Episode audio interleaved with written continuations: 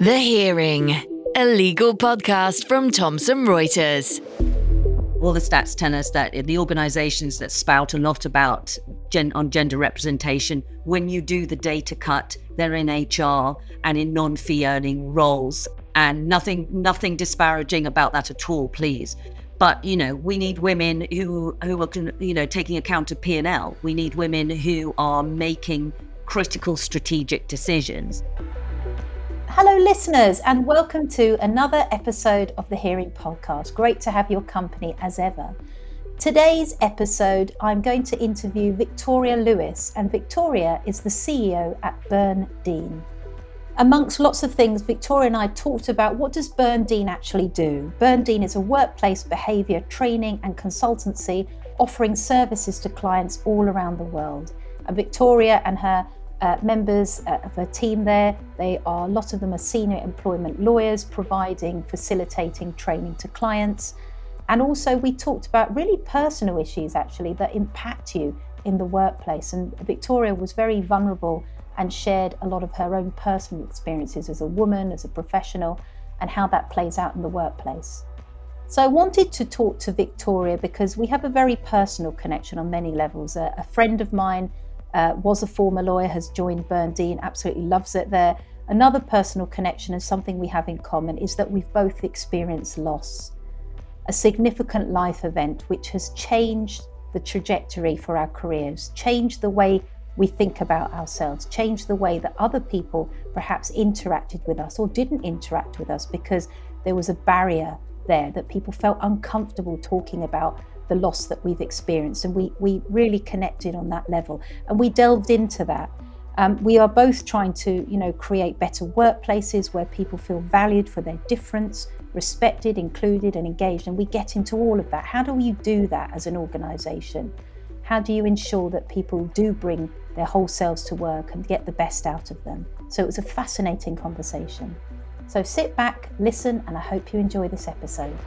The Hearing. Victoria Lewis, you are my next guest on the Hearing podcast episode. So it's lovely to have your company today. How are you today? I'm really well. Thank you for having me. Yeah, great to see you again because you interviewed me on your podcast not so long ago. So really nice to see you again. So you are the CEO of Byrne Dean, and I'd like our listeners to know a little bit about what does Byrne Dean do exactly, and what do you do as CEO? What's your day-to-day job look like? Yeah, sure. Um, and it's lovely to be here. Um, so we are in our 20th year, actually. We have a birthday later on this year, and we are a, uh, is a global workplace behavioral consultancy, which is a bit of a mouthful. I think if I was doing my elevator pitch, it's ba- it's basically we talk about emotions in workplaces and all the stuff that goes on. Of course, the way you feel impacts the way you behave, the way you act, and the way you perform. And what we do, what we do with our clients is try and help them create workplaces that are kinder and fairer, um, that will realize potential, the potential of their people, and of course of the organization. So that's what we tend to do uh, in in in the day job, and I'm the CEO of Byrne Dean Limited. Yeah. Brilliant. And and what sort of sort of, what sort of typical challenges come up then for a client? Are they are there law, law, a range of law firms, public, private sector? What kind of clients come to you, and what sort of problems do they have? It's a whole range. Predominantly, uh, I'd say you know sort of over sixty percent of our client base is professional services lawyers love ex-lawyers. Um, I am yes. a lawyer. I know we'll get onto that. Um, financial services, other global corporates, tech companies. So a whole range of really private sector. Um, we do do a lot in the charity sector as well.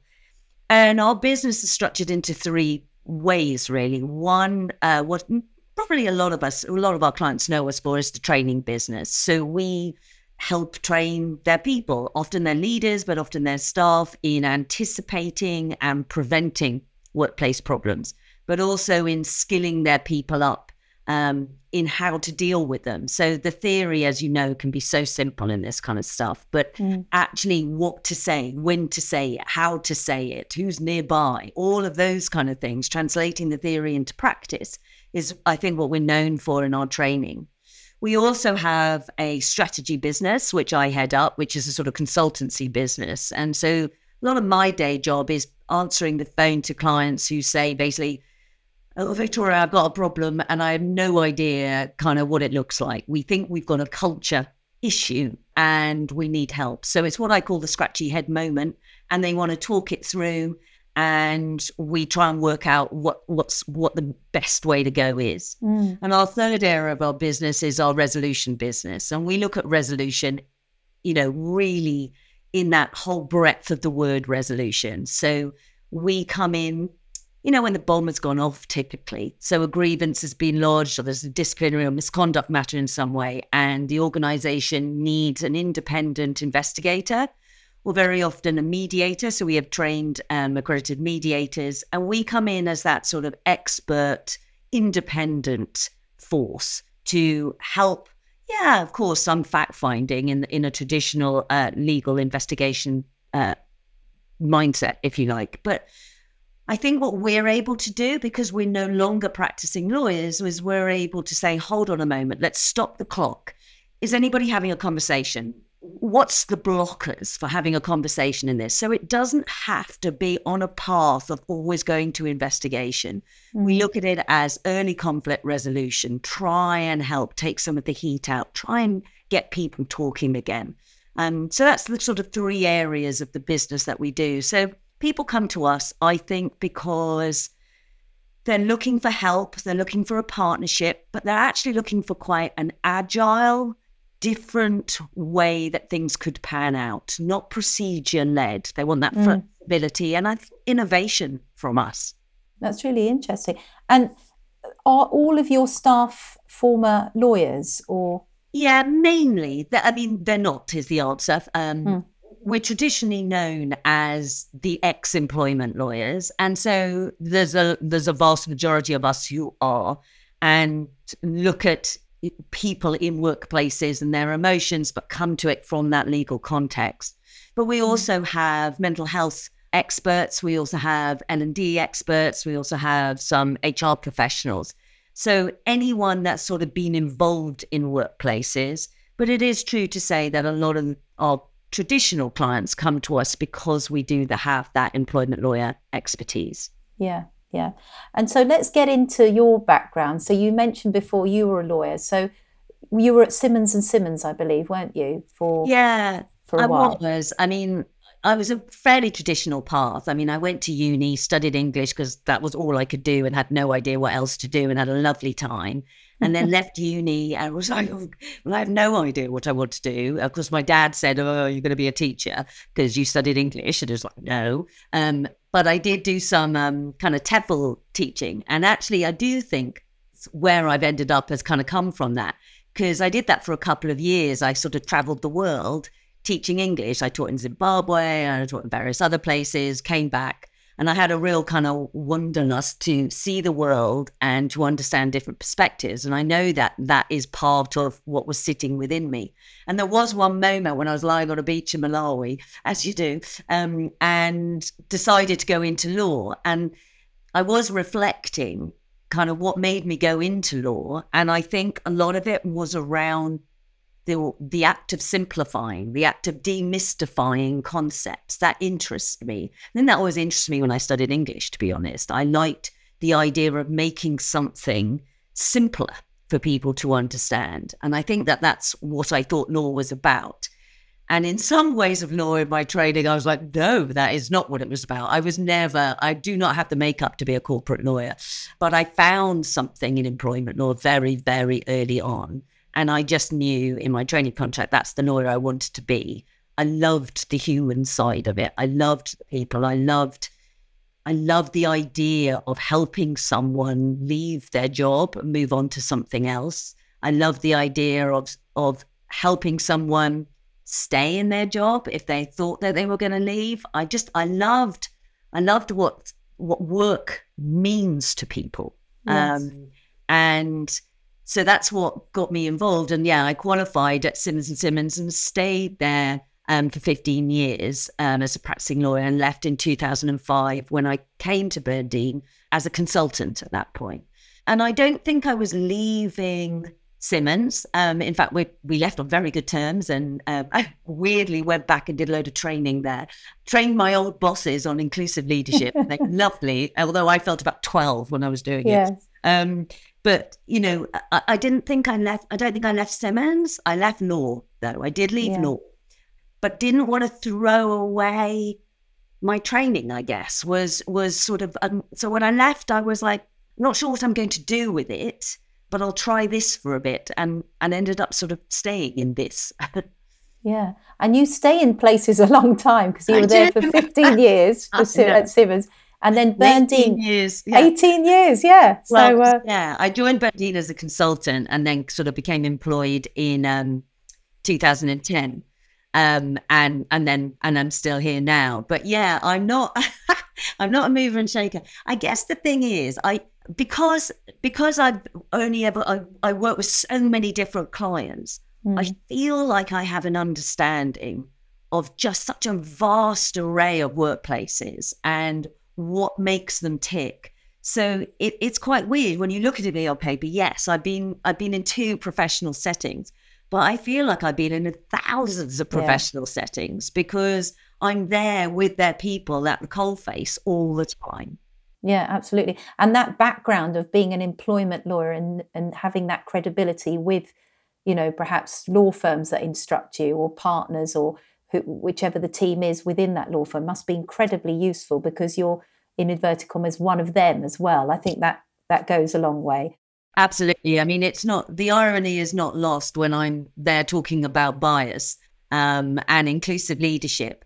And of course, the only reason I'm in, sometimes in the door is because they've said you you will understand our people yeah. you know and, and and it's true I, I i say i grew up in a in a professional services firm so i get mm. the checks and balances i get the squeeze i get i understand i think what motivates not everyone because no one's the same and no workplace is the same but mm. i but i do get that and i think that enables me to as i say to translate some of these complex concepts into a simple tangible way yeah, really useful. And since the pandemic, have you seen very different challenges that your clients are coming to you with? Yeah, within their business. What what talk us through a little bit about that? Yeah, I mean, there's no you know, there's no denying that the pandemic was transformational in terms of workplaces, and I don't think people are through it, and I don't think people understand it yet. And in fact, we're kind of reeling still from it. So I think when I when I was thinking about this the other day, I was thinking there's two areas for me. One is that it has widened the gap between age profiles. I think you know, um, and I can't tell you how many times I hear people in in training sessions, um, you know, senior leaders talking about entitlement culture and talking about that disconnect and talking about people not understanding what's necessary to perform well you know, to perform at their optimum level. And that kind of why can't they do it in the way we did it? Why can't, you know, that that lack of understanding, frankly, at a senior leadership level and the expectations that you know more junior people have now about what their workplace will look like, but also what it will give them. Mm. Um, and it is an expectation. And some person in someone's lens could say, well, that's entitlement. But the point is, don't meet in the middle here. And this disconnect gets wider. You know, only in a session yesterday at a global bank, we were talking about the banker of today.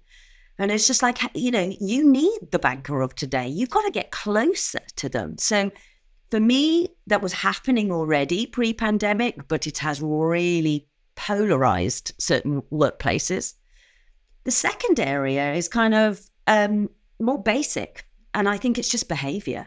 Now, whether that's about what was the Friday night drinks is now the Thursday night drinks, and what, whether that's about, oh, we're all in the office for two days a week as opposed to five, mm. and let's go large. Behaviors all over the place, Yasmin. I mean, we are being asked whether through the resolution training or strategy business, to get involved in issues that I was doing when I was a lawyer pre 2005.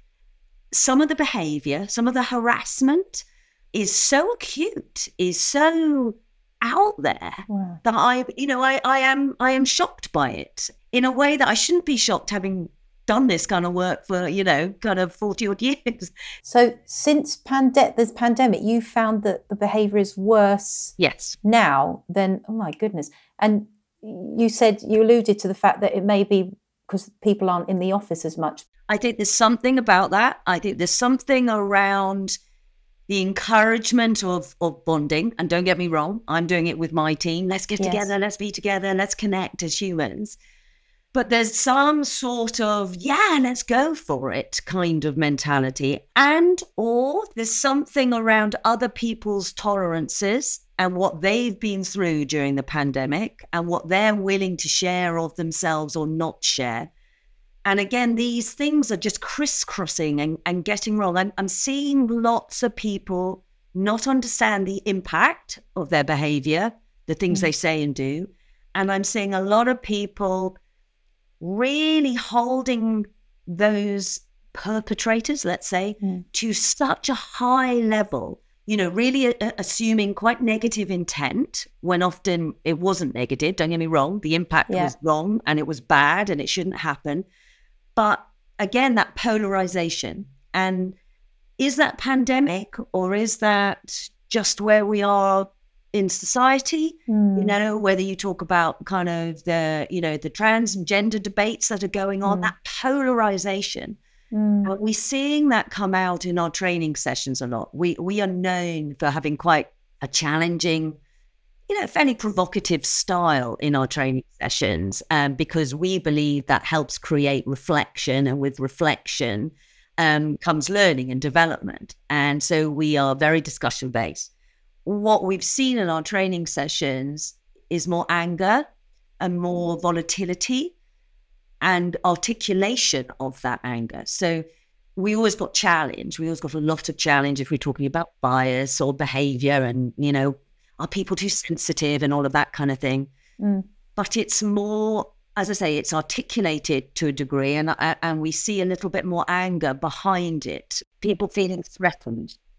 That's really I've seen that in my training as well, and I think don't know what your thoughts are on this, Victoria, but I do think social media does drive our culture in that we all have algorithms where we see certain articles we see people who agree with us. There's a lot of confirmation bias going on, and maybe our views are becoming more entrenched. And so I, I try and read lots of different newspapers and articles from people I probably vehemently disagree with, or watch news channels that I think I disagree with probably 99% of what you say. However, I need to engage with that content to be really challenged and to understand what other people are saying about the issue. You know, it may be my truth, but it's not the truth um, about what I feel about a certain issue. But if we are not challenged in that way, then we become quite intolerant about different viewpoints. And there's some people who are so like, I cannot read that or I can't watch this particular news channel because they feel so strongly. They almost do their own cancellation of it, if you see what I mean. And maybe we are holding the so called perpetrators to account and cancelling them before we even give a chance to hear what's behind that behavior, what's driving that, rather than having a, a civilized discussion. We're kind of screening them out without actually having a proper debate or discussion or hearing opposing views that we may disagree with. I don't know if that's yeah, no, feeding I... into workplace cultures because that's it's a microcosm of what's happening in the world at large, I think. Yeah, I think that's absolutely right. So a lot of the issues we come about are, you know, are, are, are the clashing of views and whether you know, as I say, 20 years ago in our sessions, we might have talked, had a clash around religion and sexual orientation, let's say, and, and, and which belief trumps which belief. And, and people would talk about that and be frightened about that, but would have still some awareness of it. I, I see this, yeah, I can only call it this polarization, this not willing to listen hmm. to another's viewpoint or, or respect. There's something around the respecting of the other's viewpoint. You know, no, it infringes my values and therefore I will not listen to it. And mm. the trouble is, you can't say, I embrace diversity and, you know, come on in, you diverse people, you into my workplace.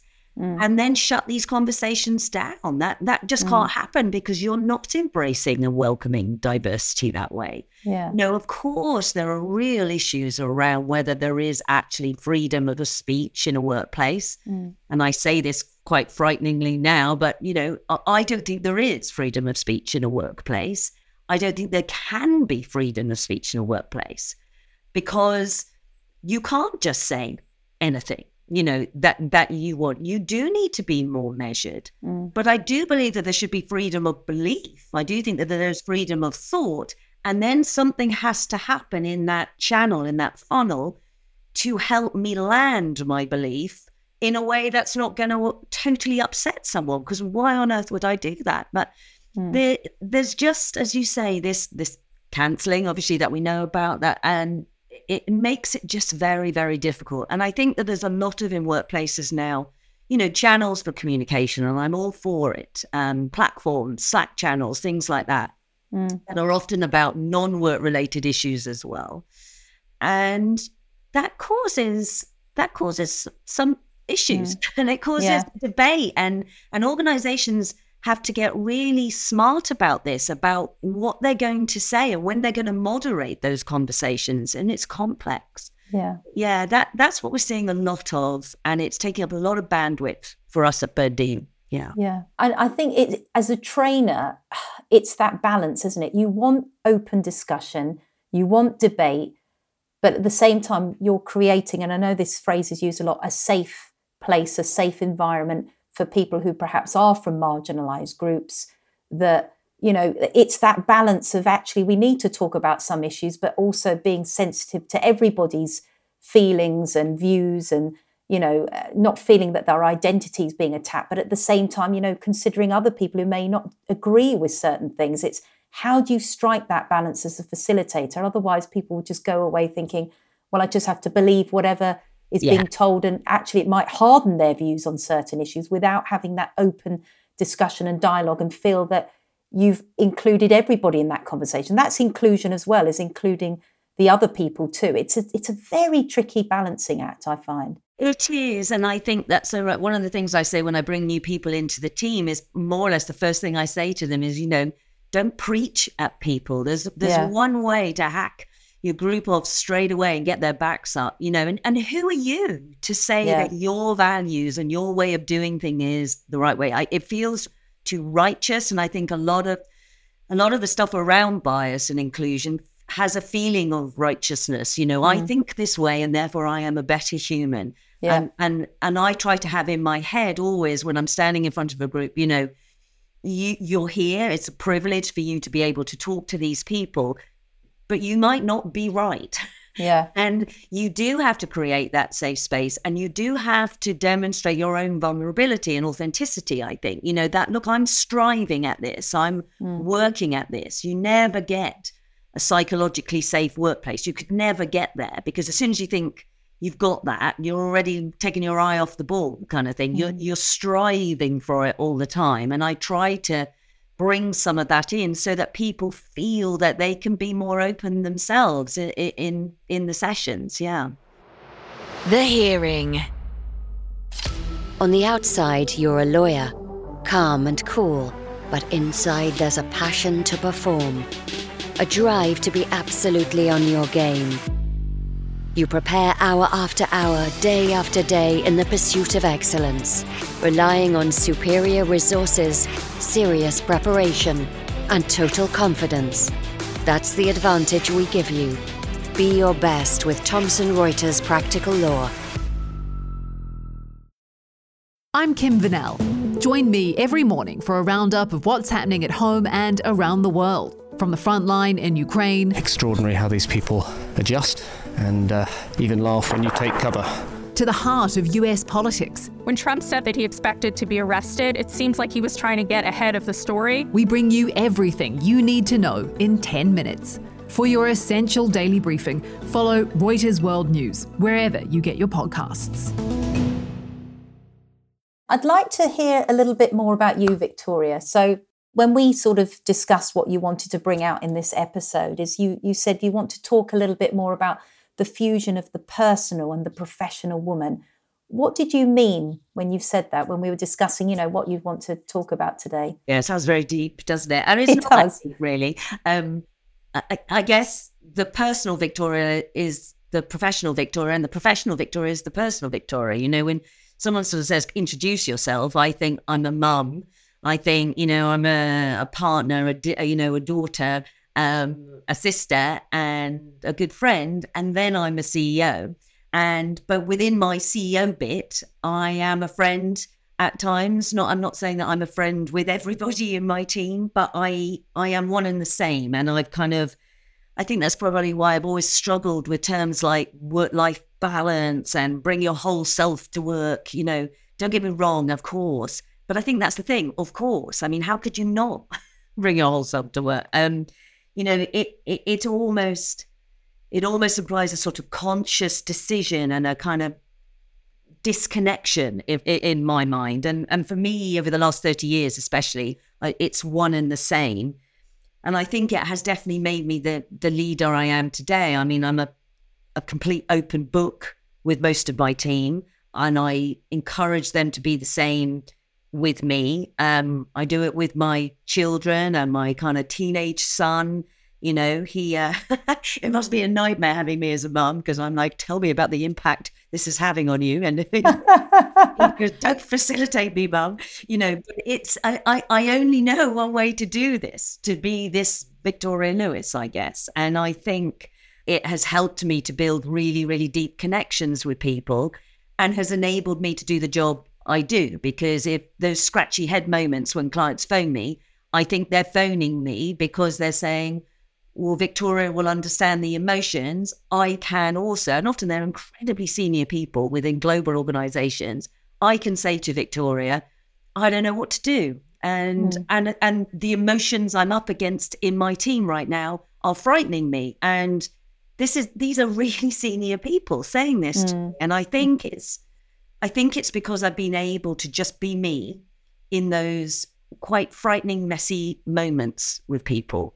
But I think you wanted to kind of understand why, where I thought it all began. Um, mm. And I have realized, especially, I would say, probably the last five years, probably as I've been reflecting more on my leadership style, probably, what was it? What was the big defining moment, if there was one? And I am certain that the there was a deeply defining personal moment in my life and my career, and it changed me. And it was in, in sort of 1999, early 2000.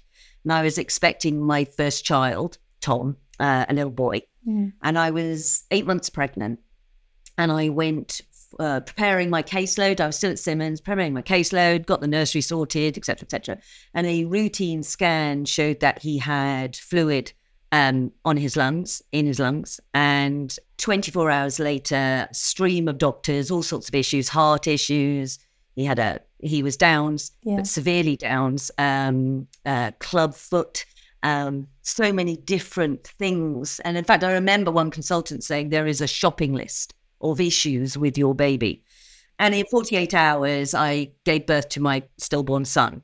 And there is no doubt that this kind of, you know, changed my life forever. I think up to then, incredibly privileged, live rose tinted glasses, mm. unaffected by trauma and you know why why ever decided to kind of say this in this podcast i guess because there is no I, I can't talk about me now and my career or or me as a woman without tom being in my head it's just impossible for me and mm.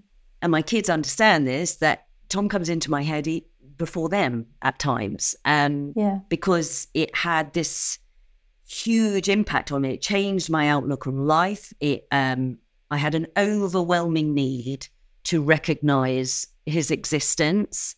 Um, and it was like, yeah, overwhelming. And and my commitment to not cover him and to talk openly a, a, about him and about the way I feel. And there is no doubt that whilst I stayed at Simmons to have my uh, other two children, it set a chain of events off in me. And there were instances around kind of how I talked about him at work and how mm. I what I saw in the reactions of other people people didn't like me talking about the death of my son. Um, and when I was pregnant with my daughter, who uh, I got pregnant with her six months after I, I lost Tom, and Yeah. when I shared that with people, all they wanted to talk about was the excitement of me being Yes. pregnant with my daughter, which I was excited, but I was also terrified as hell. And Yeah. also in the excitement of talking about my daughter, I felt you're doing a disservice Mm. to my son Tom, you know. And so for me, the two were so fused. And so when you ask me that question, what's this fusing personal and professional? It's that. It's that that moment of this this is all about this is all me and whilst we don't need to talk about it all the time it it makes me and it it it, it defines who I am and and how I see things and I think I just knew then I knew that the way I felt was playing out in my behavior and was playing out in the way I interacted with people and whilst I don't think I necessarily had a language for that then, I have come to realize that that, that was the moment in a way that I was in workplaces talking to people about emotions, doing their employment law issues, and just thinking, wow, there's just this whole whole heap of human in Yeah. in these clients. There's a whole heap of human, human, and I'm a whole heap of human. And it, mm. it, it's yeah, it flicked a switch in me, and it took of years to kind of work out what that would look like. But I was, I realized I was just far more interested in the people in workplaces than the legal concepts of the people in workplaces. Yeah. Well, thank you first of all for for sharing that. Um, it's not an easy thing to share, and I really appreciate you sharing it with me and, and also the listeners. And yes, I can relate to so much of what you've said. I, oh, you know, my own story. I experienced a, a different kind of loss, and uh, what I'm hearing from you, correct me if I'm wrong, is you are sometimes managing other people's reactions to listening to your story and listening to the loss you've experienced. So you're managing their emotions. And some people just are very uncomfortable talking about loss or disability, bereavement, all of that. And I suppose when you then um, became pregnant with your daughter, they're trying to channel their sort of emotions towards that and trying to put a positive spin on things. Whereas, you know, you're still dealing with the, the loss of your son. And people grapple with that. Again, it's uh, talking about good intention, but sometimes the impact of that on you is actually, no, I want to talk about my son because he's still a huge part of your life and still is 20 odd years later. How could Yeah. it not be? You know, that that's going to shape how you see the world and how other people see you. I can relate enormously to a lot of what you said. Uh, uh, of someone very close to me who lost um, somebody in an accident, he said to me, I need to live for two people now. And I remember hearing that thinking, gosh, I hadn't thought about it like that. Yeah. You know, this need to really live not just your own life, but really do service and justice to the other person who was lost by either talking about them or showing up in the work that you do or your behavior or whatever it is, you're living for another person as well to keep keep them alive, um, if that kind of makes sense.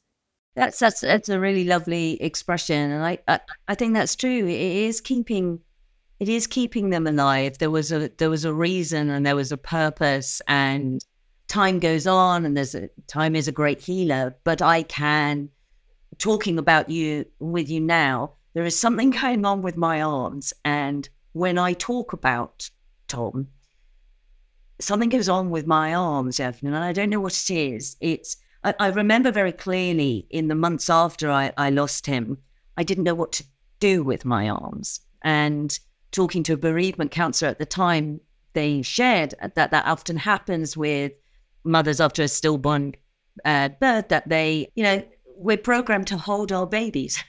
Yeah. And it was it was just this weird sensation. And when I talk about him now, you know, 22, 23 years later, uh, I've got this vi- kind of whizzing, I, this is the way I describe it, in my arms. Um, and it's just, Yeah, I hadn't heard that before. I know I, I heard uh, someone else who's experienced stillbirth. She put on Facebook the other day, stillborn, but stillborn, yeah, you know. yeah. And I thought that was quite a nice way of expressing that you know, it's still a person and you named him and, you know, you, you had hopes and dreams. The nursery was done. It's still a life, isn't it? Absolutely. Absolutely. Mm. I, I do believe it is not only changed kind of it created the path for me in, in what I do now, but it also it has drove driven my leadership style. Um, you know, in in terms of you know a, a, phrase a lot of people talk about is compassionate leadership, and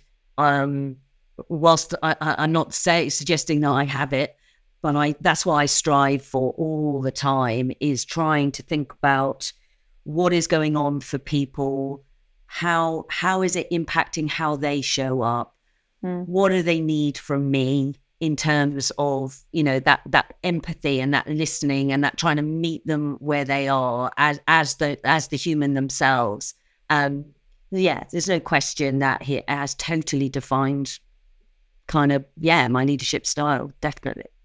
Well you you uh, also before we came uh, on to record you you you shared with me because i saw on linkedin that you've been nominated for an award. Do you want to tell us, show off a little bit, Victoria? Oh my goodness, yeah. I know. I need to get the certificate put on my office at home. yeah. So yeah, we were recognised as uh, one of the fastest uh, growing companies in the top 100 of small businesses um, within the UK that are female led, and the the way that they decided and got us chosen as part of that top 100 was uh, based on employee growth but also on a dis- sort of disruptive business model. And and yeah, that they were female led. Um, because as we know, there aren't enough of them.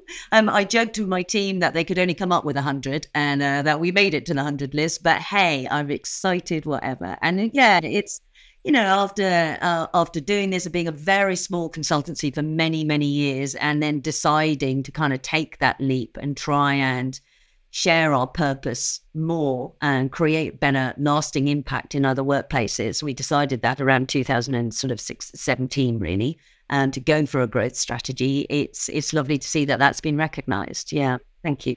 Well, congratulations. That's a great achievement. And I do wonder, because of your style, compassionate leadership, empathic leadership, you know, the way that you think about how people are behaving and showing up and, and sympathizing, empathizing with that, whether it has, as a result of that style that you have as CEO, it has attracted a lot of women. Because I noticed that straight away on your website. You know, that was very, very apparent. There's a lot of women. And you know, we've got a mutual, uh, one of your colleagues who's a very dear friend of mine. She'll be yeah. embarrassed now listening to this podcast. I won't mention her name. she is. Fabulous individual she is she um, she was very um, drawn to your company for those very reasons that you speak about, interested in the law, however, wanting something different, you know, caring about people, wanting cultural change, all of that attracted her massively to Byrne Dean. So there's something about that. I wonder. There's something about, I mean, look, if you are going to stand in front of rooms and talk to senior people in organi- global organizations about the culture of their firms, you have to dedicate yourself to the culture of your own firm. Um, it's relentless, it's exhausting. My team hold me to the highest uh, level of expectation. They provide feedback on a daily basis of when I get it wrong, which is often. Um, mm. It's hard. Um, but what it has meant is, I believe, that again, whilst we don't always get it right and often get it wrong, I think people know we are striving towards a psychologically safe culture. Yeah. I think people know that we are striving to create more balance in the world and in our workplace. Mm. We, the majority of the people who work for us, uh, work flexibly. The majority are women we that doesn't mean to say we're only hiring women. We're trying to hire some men, yeah. um, but we do have some men. It's very important to me that you know all the stats tell us that the organisations that spout a lot about uh, gen- on gender representation, when you do the data cut, they're in HR and in non-fee earning roles, um, yeah. and nothing nothing disparaging about that at all, please. But you know, we need women who who are you know taking account of P and L. We need women who are making critical strategic decisions. And I think that there is something around Byrne Dean. You know, we have a mm. non exec director founder who is a woman. There's myself as a woman. We've got three of our uh, senior leadership team are women. And, you know, the point is there isn't a glass ceiling uh, at Byrne Dean. And I think people are really attracted to that and attracted to the message that we're trying to give our clients in, in the way that we show up. We've got more work to do. We've got more work to do in terms of ethnicity representation. Mm. We've got more work to do in all sorts of other different mm. underrepresentation, but we're focused on it and we take our recruitment incredibly seriously. But most people who join us are choosing another way of life. I'll, I'll be honest, we don't, we can't compete salary wise with, you know, where our people come from. They come from big law firms and they come from big global corporates. We can't mm. pay the same. We are a consultancy, you know, and they're choosing something else. So we have, I think, a really good benefits package, but it's more about time off. So we close our business for obviously between Christmas and, uh, and New Year, but also for two weeks in August and we give that as an extra two weeks holiday on top of the normal holiday entitlement.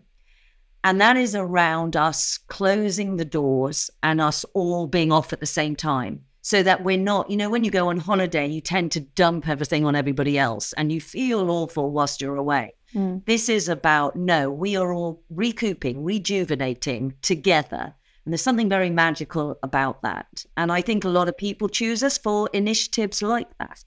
Yeah. I mean, that leads me nicely on to an article I saw that you wrote about time, yeah. time being the new employee benefit. And according to Jennifer Moss, she talked about the burnout epidemic. Time is the single single biggest factor in reducing employee burnout. Yeah. Is that your view as well it that you found? you know and and and because obviously i'm interested in in female talent you know there's just a wealth of material about women of my age i'm 55 burning out right now you know and it's the fallout from the pandemic and the homeschooling and the juggling and this benchmark this bar of constantly having to prove and reprove mm. our worth and our value and it's exhausting and depleting so you get the Jacinda Ardern, you get, you know, who's like nothing left in the tank. And whether you agree with her politics or not, mm. you know, it's she had a different style of leadership, and it's a loss not to have that even you know whether that's a leader or in the mix of leadership you know and yeah there are a ton of you know the, uh, all the I know names menopausal woman here the names I've now forgotten but you know after Sheryl Sandberg then there was the the other meta mm. senior individuals who left you know there's uh, Google it's happened and you're it's interesting because people are finding that they can't do enough in the time that they have so yes yeah. I think time is a benefit to give people time that is attractive right now.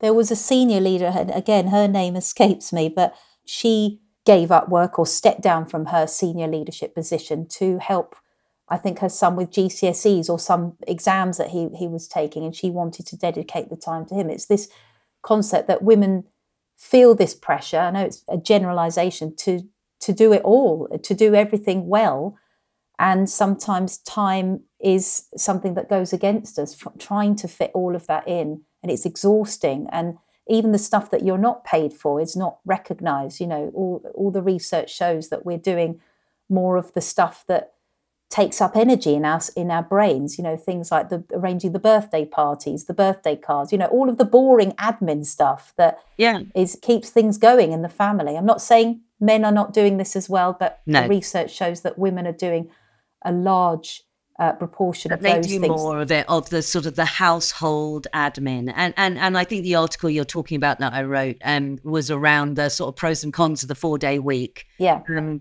and I and I am a huge fan of the four day week. I do think a lot of people are talking about it and not really realizing what it means um, so you know, a big, uh, big retail retailer, I think it was Sainsbury's. I mean, they came out and said it. Um, were talking about their four day week, but they were going to reduce pay.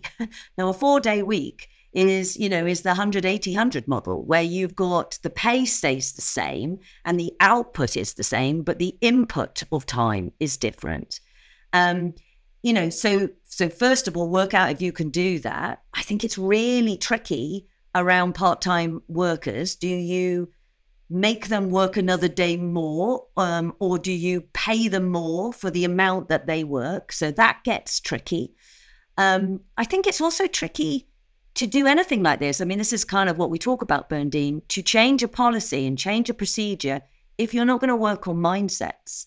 So I know again another client that has done this, but all their leaders work more than four days. So everybody else in the company sees their leaders work more than four days and thinks, you know, blimey, you know. So the reality is this, and how does it? How do they perceive me, and what happens when it's bonus time? Do they think I am actually contributing in the way? You know, so there's those kinds of issues. And I also think, you know, the idea of the four day week is also that that all the admin I could do on my fifth day. And so I've heard lots of situations where companies have said basically, you can't do any personal admin, any family stuff on those four days because you've got your fifth day for that. You know, life doesn't fit into this neat pattern. So I think it's brilliant, but you really got to work at the behavioral stuff to support initiatives like that. Mm. And and the article, I think you're talking about the four day week. There, there was research, wasn't there, between June and December of 2022. Over 60 companies in the UK participated in the four yeah. day week trial. And it showed there was greater productivity, less absenteeism, and less stress as well. And people were able to better manage their personal and professional commitments. So it's probably worth trialing. It's going to be messy, but it's trying to work out the sweet spot, you know. It's worth trialing, but get a get a team who are responsible for making it a success. Don't leave it just to another policy. It, it, it, there's all there are so many issues with it, I think, that could make it fail. And then people turn around and go, oh well, you know, that's why we have a five day week. I also said in that article, the five day week we just invented. We invented this idea of a weekend. Before that, we were seven days a week, you know. So we can reinvent again. Well, um, we reinvented post pandemic. We looked at actually yeah. should we work in a more hybrid way rather than having to drag ourselves to the office every single day it took a pandemic for us to shift the way we traditionally worked and we were very wedded to those ways of working but it didn't work for everybody. You know. Um, so yeah uh, we, we can we can look at that. Victoria we're running out of time. Is there anything else you'd like to add or you want our listeners to know about you or Byrne Dean or any of the issues that we've talked about? Um, no, I don't think so. I mean, you know, if anyone's got a tricky issue, just uh, you know, pick up the phone or, or drop uh, drop us an email. You know, we we used to have a catchphrase, which is we love talking about this stuff. And I guess I hope that's come across in the way I've been speaking today. You know, you, you joked with me at the beginning, you know, you've had two careers. And and the truth is that this this second career at Byrne Dean has been a kind of such a joy and, and excitement. Every day I get up and do something different and I connect with different people and try and help them and simplify issues for them. And that's just a great privilege. I, have been incredibly lucky uh, to have found my calling. Fantastic. Thank you, Victoria, for being a wonderful guest and telling us what you do and, and what your organisation does. So thank you. My pleasure. Really lovely to see you. Thank you. The Hearing, a legal podcast from Thomson Reuters. To find out more, go to tr.com forward slash the hearing or subscribe via iTunes, Spotify, or wherever you get your podcasts.